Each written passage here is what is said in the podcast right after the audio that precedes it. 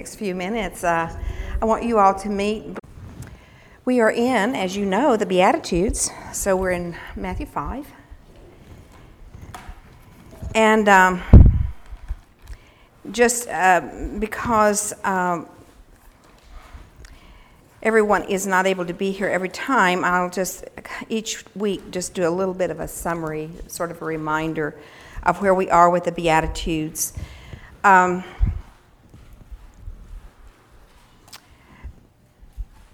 when, uh, when Christ came on the scene here, and he is bursting forth on uh, the Judean scene.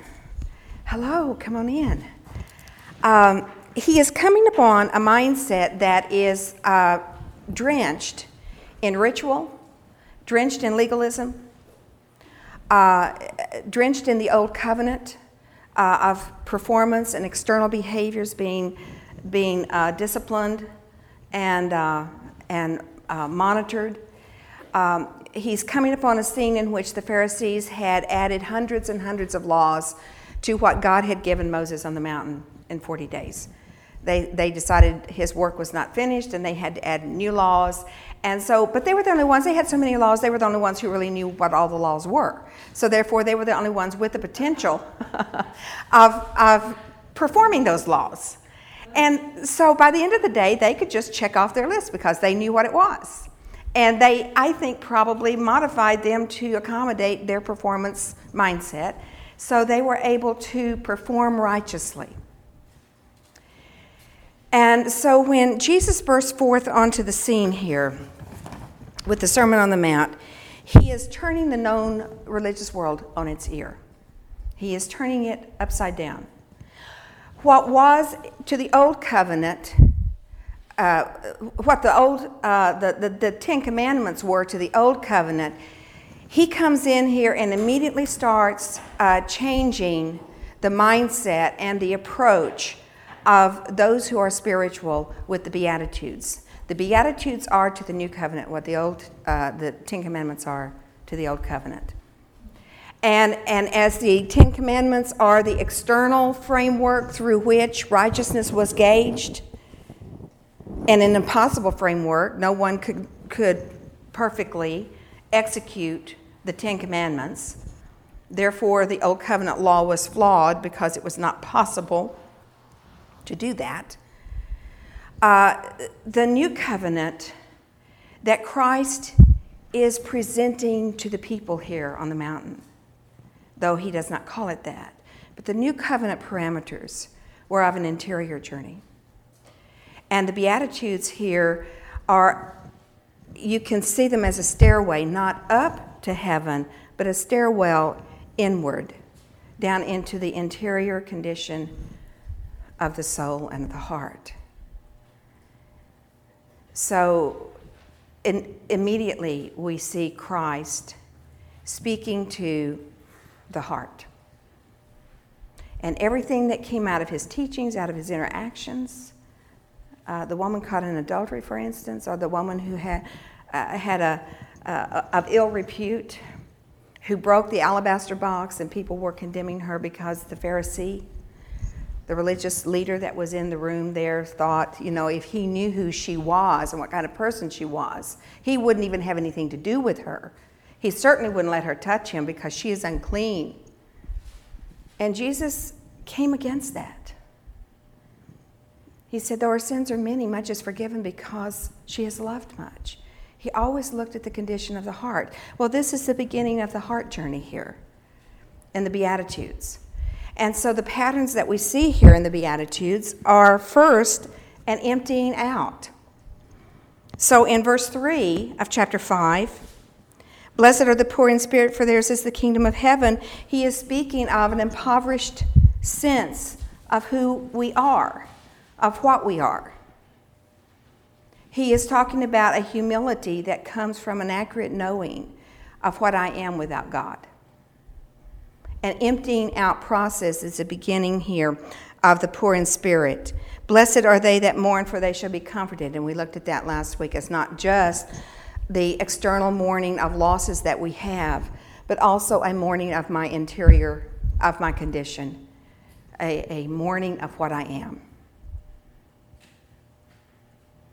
And as we empty out, next week we'll begin to see it creates a hunger and a thirst in us a hunger and a thirst for righteousness, and a promise for filling. Because what he speaks of here in the rest of the Sermon on the Mount, and all of the Sermon on the Mount comes out of the Beatitudes. The, the foundational cornerstone of the rest of the Sermon on the Mount is, is rooted uh, and anchored in uh, the Beatitudes. And what we understand here as, we, as we'll go through uh, the rest of the Sermon on the Mount in um, future weeks is that the Sermon on the Mount is not possible for us to obey either. Loving our enemies, praying for those who persecute us, turning the other cheek, going the second mile. Who knows how to do that very well? Without being a doormat.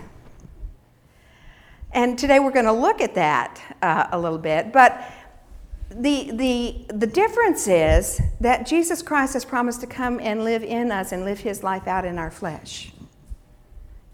So that, yes, the human condition and the human performance barometer cannot measure up to the Sermon on the Mount. But if we let ourselves be emptied out and we let the Lord come in and begin to fill us up with His righteousness and His power and His mind, let this mind be in you, which was in Christ Jesus, Philippians 2. The last verse of the, of, uh, the second chapter of 1 Corinthians says, who has the mind of Christ that he may instruct him? We do. So, the promise here of the Beatitudes is that of Pentecost. The promise here is that from Pentecost forward, or from belief forward, you and I will have the same power that Jesus had in his flesh. Jesus, the man, Christ the God, the God living in the flesh of Jesus, living his life out perfectly in the flesh, is the same power that's available to us in our flesh. And that's the hope. Uh, not that we try to get this right, because you and I will not get it right, but that we learn how to submit ourselves to the empowerment of the Lord Jesus Christ and let Him live His life out in us. It's an exchanged life. And that's what the Beatitudes and the Sermon on the Mount are about. And so we're on the third step here of the ladder, or the stairwell inward to this emptying out process. And so we look here in uh, verse 5 Blessed are the meek, for they shall inherit the earth. And in um, Matthew uh, 11, Christ describes himself that way. Verses 28 through 30 Come unto me, all you who labor and are heavy laden, and I will give you rest. Take my yoke upon you and learn of me. Learn of me, for I am meek and lowly in heart, and you shall find rest unto your souls. For my yoke is easy and my burden is light. Now, after we read the rest of the Sermon on the Mount, we might not think that his yoke is easy and his burden is light. You think, how on earth do we do this? And I think that when you and I feel that way, and there are, I know, many times in our lives where we do feel that way, that this is not as easy and light a burden as, as he alludes to here, but I think that is because when we feel that way, it is because we are trying to carry something we are not designed to carry.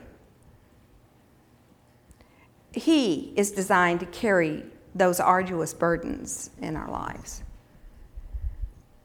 not us. And I think we have to learn how to transfer the load and to recognize the flags in our own spiritual landscape and the flags in our own physical landscape that let us know I am trying to pull a load I can't pull by myself. What are those signs in you that tell you you're trying to carry something that is too heavy for you to carry? Pardon me? Stress. Stress. And how do I know I'm stressed? Sometimes I'm irritable. Anxious. Depressed. Well, the thing is, for those who are uh, genuine and, and sincerely committed to the Lordship of Jesus Christ, what we want to do is to be able to do it right. And so there is a real fine line here that we have drawn in the sand. The Lord, it may not be as fine to Him, but it is for us, on how to live as righteously as we know how to live, and yet let Him carry what we cannot carry. Now, a good thing to every once in a while, especially if you're living under stress, and who isn't today, is just to take a sheet of paper, lay it on its side, sort of like this, draw a line across the top and a line down the center. And on the left side, title the left side of that, uh, that page, The Things I Can't Control. And on our change. And on the right side, the things I can change or control. Just make a list. Because what happens is you and I live under the illusion that we can control more than we can. The bottom line is that if I'm not in the bottom line decision making position about a situation, I can't control it. Well, you think, well, I can maybe add my influence here to the decision. Uh-huh. We can sow seed, but what we mean by that is take a broomstick and plant that seed in the soil of that person's soul so they'll get it right. You know, you poke a hole in it. This is the way I used to do it when I planted the garden when I was a little girl for my parents. I take a broom, broom handle and poke a hole in the in the soil, put the seed in, put the dirt and fertilizer in, and the water, and you know you're almost responsible for producing the, the harvest.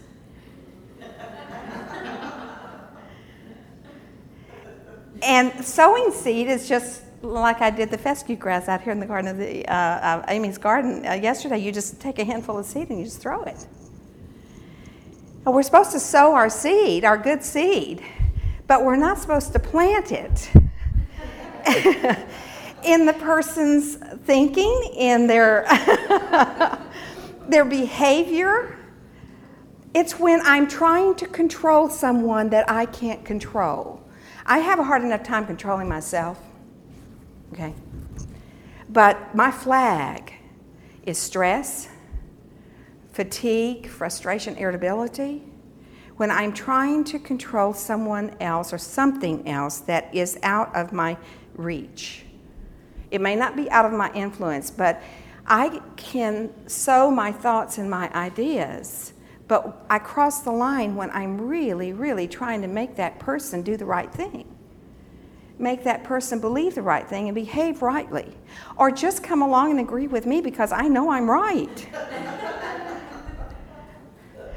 so if I back up and really look with this list on the things that I can't control or change, then if I let it, it's my reality check.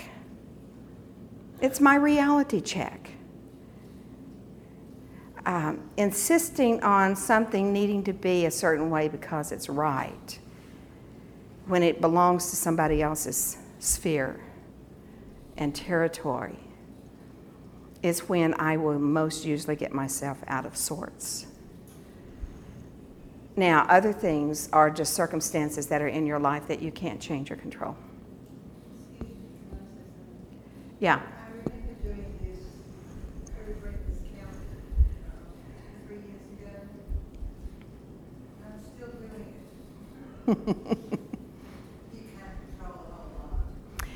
No, the bottom line is. yeah. Well, I had a client years and years and years ago, and I kept telling her, you know, to do this. And three weeks in a row, she came and she hadn't done it. I said, well, Faith, what's wrong? Why are you not making this list? And she said, Because the list of things in my life that I can't control is so overwhelming to me, I can't handle it. And I said, Well, you missed the point. You've got to do this, and then I'll talk to you about what you do with that list. See, this list becomes God's list of things to do, it becomes your prayer list. It becomes your prayer list. You invest your time and energy in prayer about that, prayer to God about that. You know, uh, when my brother and I were growing up, he was five years older than I, and so every Saturday morning we had our chores to do. And uh, he, Larry would always have about eight things to do on his list of things to do, and I usually had about four or five. It upset Larry no end that his list was longer than my list. and it didn't bother me at all. but mother said, Larry, you're older, so you need to have more responsibilities. So, you know, it would take him a little longer to get his done, and I'd be out playing, and he'd still be. And, and I, I'm strangely not seized with any remorse about that at all. The younger siblings never are. no, they're not. They're not. You're right. And so, so I qualify. so, uh, the thing was, I wasn't about to get over there and help Larry with his list of things to do. It was his list. Let him have it. I get, I'd get mine done and go out and play and have fun and have no stress about it. And Larry was stressed to the max over here because I had less things to do and wouldn't come over and help him. So, why is it that it is so hard for us to let God have his list of things to do and not try to get in over there and just help him with it? You see, instead of just letting him have it. The things I can't control or change is his list, my prayer list. But I come over here to the other side of the page and look at what I can change or control. And as you said, there's not very many. It has to do with me, it has to do with how I see God in this situation, how I let Him come in and help me in this situation, how I let Him deal with the interior of me how I set boundaries where I need to set boundaries. I mean, you see Christ not as a boundaryless man. He was a man who had very strong boundaries in certain areas, but very wide parameters for other people. And that speaks to his meekness. That speaks to his meekness. You know, I think often we think of meekness as something that's like milquetoast uh, doormat but if Christ was meek, we know then it has nothing to do with being a doormat or milquetoast. Meekness comes out of power. Meekness is the opposite of self focus and self assertiveness because we don't have a need to be self focused and self assertive because Christ in us gives us all that we have and all that we need. Um, Mother Teresa was asked a question one time Does it bother you when people criticize you? And she said, It bothers me neither when I am, pra- it affects me, neither when I am praised or criticized, because I know what I am. She didn't have a need to assert herself. She just knew what she was, she knew who God was in her and she lived that out. Christ never had to defend himself because he knew who he was. And meekness comes out of not only power. Remember, I talked a couple of times ago about the house of faith that we have, that it has a tremendous amount of power in it, is the power that the, the, the word comes not only in, in uh, or the kingdom comes not only in, in word, but in power.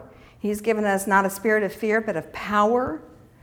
That power has been placed in you and me the moment we accepted Christ as our Savior because Christ came into us in power.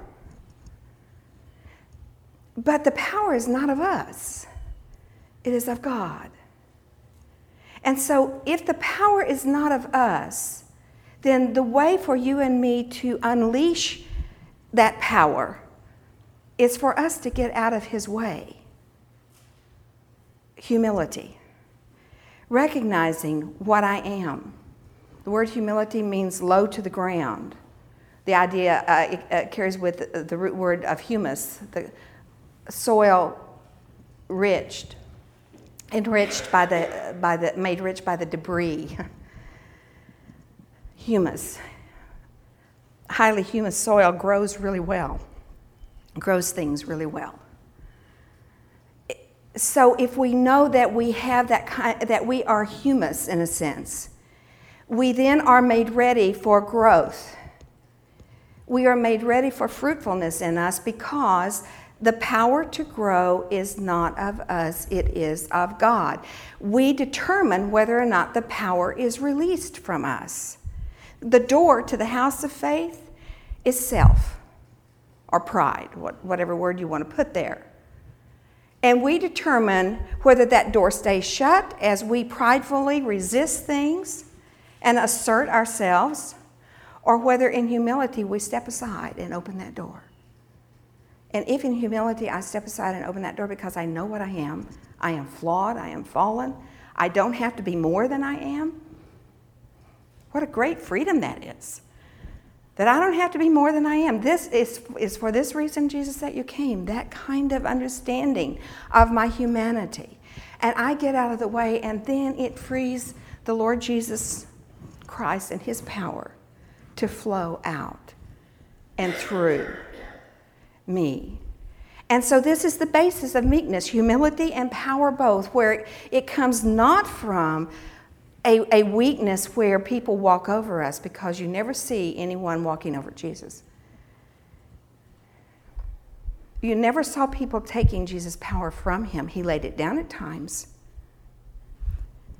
He gave his power away at times. He, he let people come into his space that were needy and needful and, and seeking him. But the Pharisees who were not seeking him, how many times was he in their face? Big time in their face. But he came, he came to even that confrontational approach with the Pharisees from a sense of meekness. Meekness has to do not just with the way we treat others, it has more profoundly to do with how we relate to God.